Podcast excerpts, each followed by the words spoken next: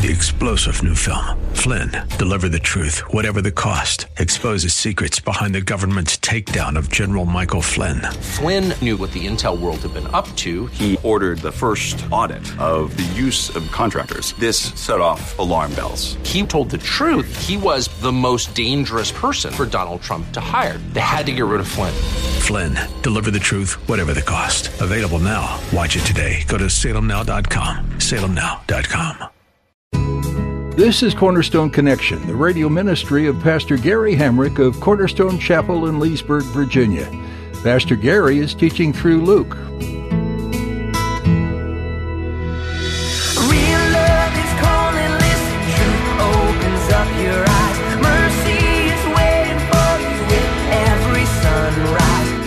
There's no indication that he's broken. There's no indication that he gets this. There's no indication that he's humble about this. But the point is well taken. First, you can't get to heaven by your own good works. The law is the standard that reflects the moral code and the heart and character of God. But we need a Savior. We need to cry out for a Savior. He didn't see his desperate need for a Savior. Do you? Do you see your desperate need for a Savior? The story of the Good Samaritan is one that should make you think. How are you treating those around you? Would you be willing to go out of your way to help them, as the subject of this story did? Pastor Gary will remind you that it comes first to the question of your personal need for rescue and where you're looking for that salvation. Do you see your need for Jesus? And if you do, are you seeing the world around you as He does? Let the love of Jesus rescue you and let it inspire you to rescue others. At the close of Pastor Gary's message today, I'll be sharing with you how you can get a copy of today's broadcast of Cornerstone Connection. Subscribe to the podcast or get in touch with us. But for now, let's join Pastor Gary in the book of Luke, chapter 10, with today's edition of Cornerstone Connection. When he summarizes the law wonderfully, and Jesus says, correct, just go and do that. He should have humbled himself and said, this is a pretty tall order here. I don't know how to do this. How can I do this? I need help. And at that point, you see, then his heart would have been open and Jesus would have said, You're right, you can't do that because you need a Savior. You are incapable of living up to every degree of the law. Again, Paul's saying the law was put in effect to lead us to Christ. The law was not intended as a system by itself of rules and regulations to make someone righteous. It was to open your heart to the reality that you can't live up to every single law, and thus I need help. What do you need? I need a Savior. And Jesus dies on the cross because the law, the moral code of God expresses the character and moral code of God, but it is incapable of saving us by ourselves because we can't live up to it. We need a Savior. That's why we need grace. We are desperate for grace. Because we sin every day. Even as a Christian, listen, becoming a Christian doesn't mean you are now sinless. It means, hopefully, that you sin less. Hear that, but it doesn't mean you're sinless. So now there's this struggle still, the flesh wanting to do what the spirit doesn't want to do and vice versa. So when we sin, we need to cry out for forgiveness. We don't compensate for our sin by just obeying more and more rules and then being a better and better person and hope that'll compensate for our sinful state. That is a works oriented religion, and every single religion is works oriented except Christianity. Every single religion is about, I hope that my good deeds outweigh my bad deeds at the end of my life so that I can go to heaven. The big difference in Christianity is it is the only world religion that is not oriented on works, except for the work of what Christ did by dying on the cross. As far as it pertains to us, it is based on grace. We are sinners. We are saved by grace through faith, and that the gift of God, not of works, lest any man should boast, is what Ephesians 2 tells us. Even the faith to believe is a gift, is what that verse says. And so it is grace by which we are saved. It is God's grace. You know this. God's riches at Christ's expense. That's what grace is. Jesus dies for us. We call upon a Savior. We need Jesus. Forgive me my sins. I want to have a relationship with you. I want to be able to go to heaven. He forgives us and that's how we're saved. This guy, stubborn as he was, did not humble himself, come to the place where he realized, I can't do all this, I need a Savior. So instead, trying to justify himself, he asks a technicality question. Who is my neighbor? And then Jesus goes into this parable. He talks about how there was this man who was going down from Jerusalem to Jericho, and that is a 3,000 foot descent over 17 miles. You're going from Jerusalem down to Jericho, which is uh, in the Dead Sea area, and you're going to the lowest point on the earth. And so it's a drop of 3,000 feet in 17 miles. And along this route from Jerusalem to Jericho, and that ancient road has just been paved now. It's what we drive when we go to Israel. We drive back and forth on the same road. And the valleys off to the side, as you head up, it becomes a very mountainous region when you go up to Jerusalem. And the valley off to the side there of this road is called, to this day, the Valley of the Shadow of Death. It is the very valley that David was referring to in Psalm 23. And the reference to the valley of the shadow of death is that when the Jews would make pilgrimage up to Jerusalem, it was called the valley of the shadow of death because bandits, robbers, thieves, they knew this was the route when pilgrims come up to Jerusalem to worship for the feasts. And all along the road, they would attack you. They would rob you. And you had to be really guarded. You had to always be watching and careful. You would always travel in groups, never alone, for safety reasons. But you know, picture that, that typology there as David talks about, yea, though I walk through the valley of the shadow of death, I will fear no evil. He's referring to an actual place. I know it has a broader meaning to us. He's referring to an actual place, the actual fear of walking this valley, of walking this road with that valley there, and the potential for you to be robbed and for somebody to beat you up. And so it was a dangerous place to go. Well, this guy, probably a Jew, doesn't tell us that he is, but probably. He's probably finished one of the feasts and he's coming from Jerusalem down to Jericho, and along the road he gets attacked. He gets attacked by some robber, some bandit, and he gets left for dead. He gets robbed, left for dead on the side of the road. Jesus talking about this as a parable.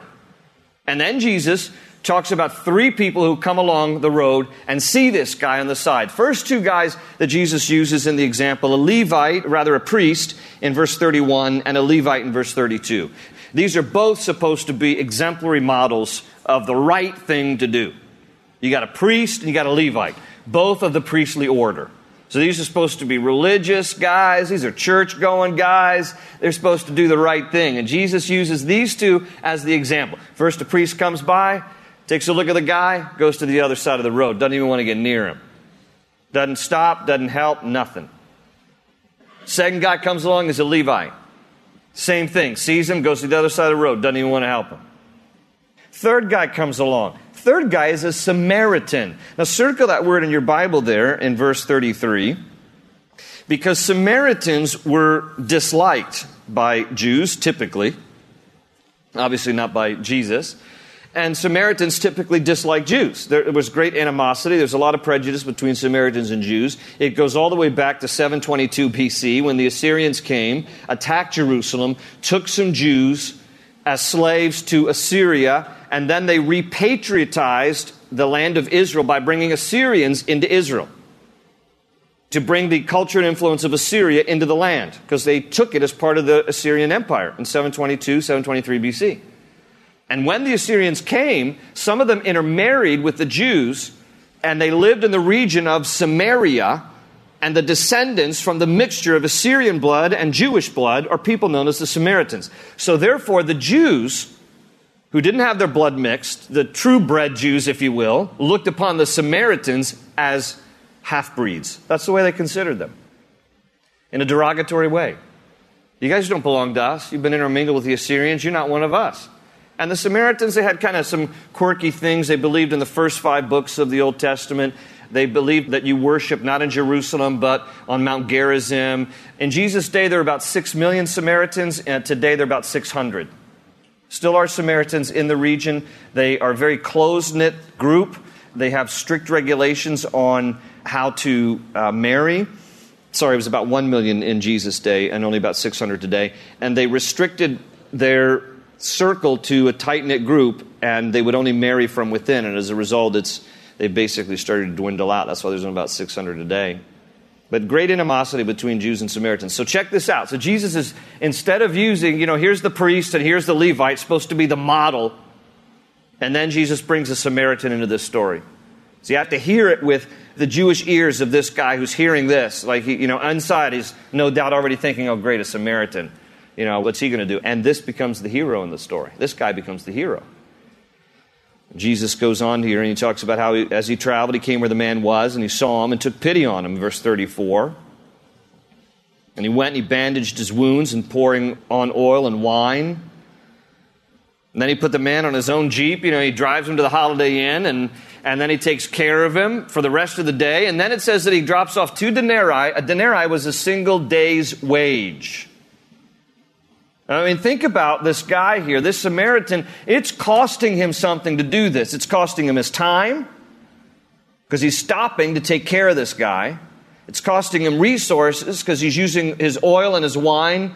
Obviously, has alcohol, so it's like an antiseptic, and he was using that to help with the healing, and oil would bring comfort to the wounds. And so he, he's using his own resources and he's using his own money. Now, we'll come back to that in a minute, but notice how he's just he's giving of himself to take care of this guy. And even after he takes care of this guy, leaves money with the front desk guy to Holiday Inn. Then he takes off. He says, I'll be back in a little bit. And, and if the guy's racked up any charges on room service, I'll pay him. So he's very willing and generous to do whatever he can to take care of this guy. This guy's a complete stranger to him. He just sees him on the side of the road.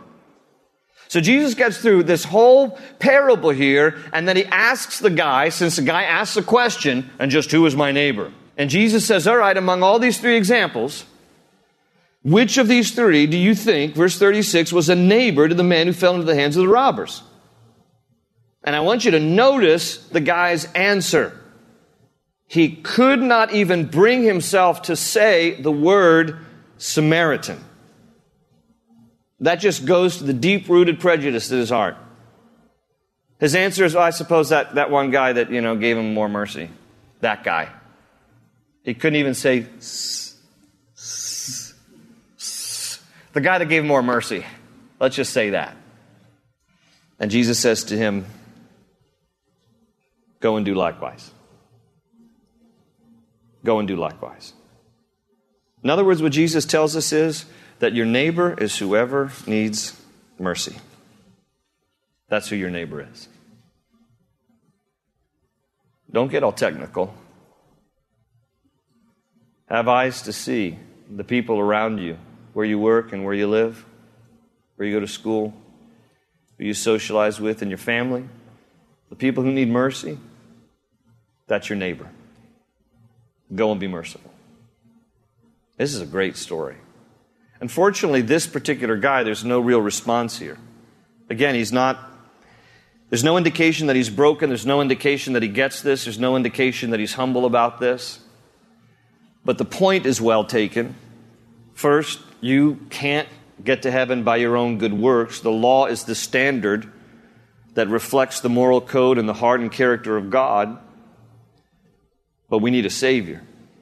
We need to cry out for a Savior. He didn't see his desperate need for a Savior. Do you? Do you see your desperate need for a Savior? And then, once understanding that, do you look at people around you and are you willing to be the Samaritan in this story to attend to whoever needs mercy the most? It's going to cost something. And, you know, tragically, I think we're all a little guilty of feeling so driven by our schedule that sometimes we can't stop for somebody in need because I'm on to the next appointment and I'm sorry, you know, I, would love to help, but, you know, I see you have that flat tire on the side of the road, but I'm really, I got to get to this next appointment. And a lot of times we just don't even do the good thing because we're just too busy. This guy took the time just to stop and to minister to this guy. It cost him time, it cost him resources. It was his bandages, his oil, his wine. It costs us something sometimes. And there was a material cost here as well. Two days' wage for a stranger. That, you know, just take a random number. Let's say you make a thousand bucks a week, fifty-two thousand a year. A thousand bucks a week, that's two hundred dollars a day. Would you spend four hundred dollars on a stranger? Two days' wage? Would you spend 400 bucks on a stranger, never even met, but you saw somebody in need? Would you be willing to part with that? Make a hundred grand a year, double that. 800 bucks? You'd be willing to part with 800 bucks for a stranger you don't even know? Just because you want to be merciful to them? There's a cost in this story. This guy's a challenging example to all of us. We best not put ourselves, you know, from a distance and look at this and say, you know, that expert in the law, you know, he doesn't get it, does he? We need to read this and ask ourselves, do we get this? Okay, we got the Savior part, I hope. I hope we see that part. But do we also see the other part? About how we need to show mercy to those who need mercy and that it might cost us something to do that? Go and do likewise, Jesus said. Well, let's read on. Verse 38. As Jesus and his disciples were on their way, he came to a village where a woman named Martha opened her home to him. She had a sister called Mary who sat at the Lord's feet listening to what he said. But Martha was distracted by all the preparations that had to be made. She came to him and asked, Lord, don't you care that my sister has left me to do the work by myself? Tell her to help me. Martha, Martha, the Lord answered, You are worried and upset about many things, but only one thing is needed. Mary has chosen what is better and it will not be taken from her. I love this story because it, you know, it's challenging, it's cute in some ways, it's funny a little bit. I mean, here Jesus is, he goes to the home of Mary and Martha, their two sisters. This is no doubt the home of Mary, Martha, and Lazarus, their brother, that same family. We know they lived in Bethany, a small village just on the other side of the Mount of Olives.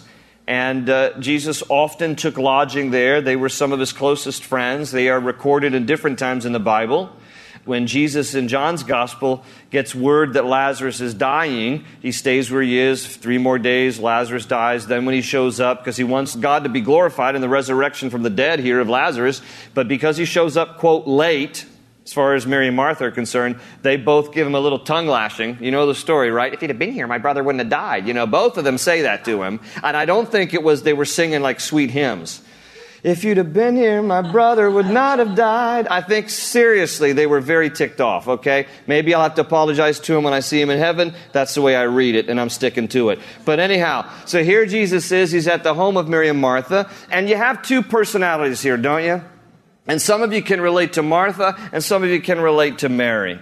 Because you know martha is she's always got to be cleaning she's always got to get stuff in order she needs everything just right everything in its place and a place for everything. And if a picture is a little crooked you know that's martha. She's going to straighten it up the place is spick and span everything is in order. It's like clockwork right that's Martha. She's organized. She's sharp. She's the CEO. You know, that's Martha. She's, if she's not the CEO of her home, she's a CEO of a business somewhere. I mean, she's got everything in order, okay? Kind of, you know, a little wound around the axle, right?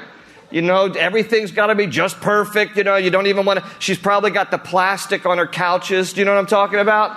My grandmother had that. How many of your grandmothers had plastic on the couches? Okay, it's terrible. I remember as a kid, it'd be a hot and sweaty day, and you were wearing shorts. You go sit on grandma's couch, and you'd stick to the plastic. It was the most obnoxious, annoying thing. And then you scoot, people think you did something. You know what I'm saying?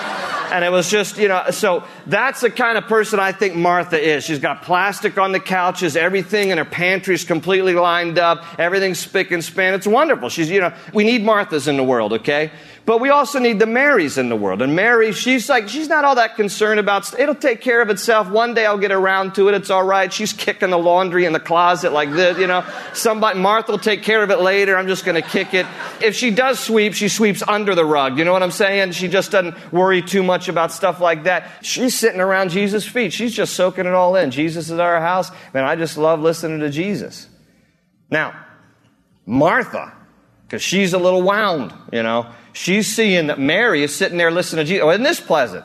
Are you sitting there listening to Jesus? Wouldn't we all love to sit at Jesus' feet and listen to him? There's cookies and there's a dinner that needs to be baked here. Hello, there's dishes. Can you help me, somebody? And so she actually goes to Jesus and asks Jesus, Could you please tell my sister to help me around here? I got a lot of stuff to do. And she's just sitting here, oh, I'm, I'm sitting at the feet of Jesus. Oh, aren't you spiritual? Well, there's some work that needs to be done, okay? Nobody's going to make the beds, all right? All by myself. That's what it is. So how about you just get a little more spiritual? You can pray while you're making a bed. You know, and this is how she's coming across. And I love the way that Jesus, he calls her name twice. Because you get this scene that he's just like trying to calm her down. Martha, Martha. You know, like just chill. Just chill a little bit because, listen, that's great that everything is in its place. We need some of that. All right? We're thankful for the Marthas in the world. But you know, if it was only Martha in the world, we'd miss that sweet fellowship with Jesus. There's some time that you just need to turn it off and you just need to really be in fellowship with Jesus. And that's what Mary represents here. Now, obviously, there's both extremes, right? You can be hyper spiritual and say, I just want to pray all day and I don't want to get a job. You know, get a job, all right? I mean, seriously, Paul writes in the epistles, he says, you know, if a man does not work, he shall not eat. Okay, so it's not like I'm just going to pray all day, I'm just going to read my Bible, and, you know, and I'm never going to get a job, and I'm never going to take a bath, and just, really? And then there's this other side that's just like everything has to be done, and everything has to be, and somebody's got to do this, and I don't have time, you know, to read my Bible and to pray because, you know, there's stuff to be done around here. And you can operate in both extremes, and you can drive yourself crazy. And we need to find this balance here. Yeah, there's work that needs to be done, there's stuff that needs to be cleaned, but there's also sweet fellowship with Jesus that you can't you can't substitute anything else for that. There needs to be a quiet time at his feet. Now, I don't know when it works for you, but find some time in your day. Typically for me, it's early morning. I just will get up early. I go downstairs to our basement and I do two things. I watch the news and I read the Bible because I want to know what God's up to in the Bible and I want to know what the enemy's up to in the world. All right? So I like to know a little bit about both, what's going on, and I can't focus unless I know because I'm I can tend to be a little bit more on the Martha side. I'm just, you know, confessing to you. I can tend to be a little more too structured, too wound, and I just got to relax. But I need that morning time, just some quiet time with him. And I don't know when it works for you. Maybe you're better at night before you go to bed, and that's your quiet time. I have found that if I try to do quiet time before I go to bed, I tend to sleep. You know, I just tend to go to sleep. I'm not really focused. So, you know, early in the morning works better for me, but maybe for some of you it's taking your lunch break. But I'd encourage you at some point, at some place in your day, and I don't even want to be legalistic about that. I mean, I think it's good every day, but look, you know, maybe it would be good for you just to get in the habit of once a week. I mean, whatever we can do to just take the time out of our busy schedules and sit at the feet of Jesus and just listen and worship and read our Bibles and just spend time with Him. Because that's why Jesus says, He said to Martha, You're worried and upset about many things. If you were to summarize it, I wrote three things in the margin of my Bible about Martha. She's distracted about what had to be done, she's worried about what wasn't being done, and she's upset about why others won't help her get it done. You know, that's her. And Jesus is just trying to calm her down. You're worried and upset about many things, but only one thing is needed. Mary has chosen what is better, and it will not be taken away from her. It's better to sit at Jesus' feet than to worry and get all upset about everything else in life.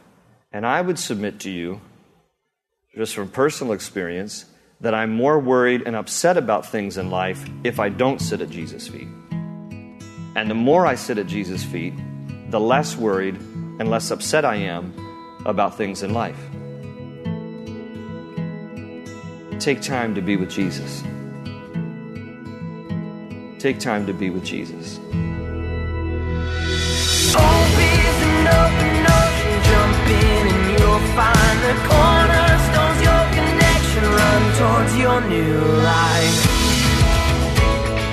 We're so glad you joined us for this edition of Cornerstone Connection and that we were able to dig into the Gospel of Luke together.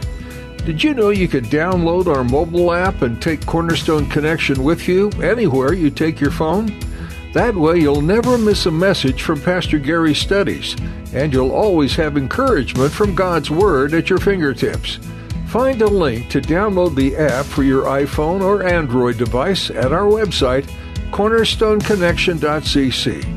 While you're there, you can also learn about the church behind this ministry. We'd love to meet you at Cornerstone Chapel in Leesburg, Virginia. We're meeting weekly in person and online, so please join us for worship and Bible study. You can find all the information you need to connect and get service times at our website. Again, that's cornerstoneconnection.cc. We pray you've been blessed by this teaching today on the life of Jesus. Know that we're praying for you too. Is there anything specific we could lift up to the Lord? Let us know by emailing prayer at cornerstonechapel.net. That's prayer at cornerstonechapel.net. That's all we have time for today, but join us next time to continue studying Luke, right here on Cornerstone Connection.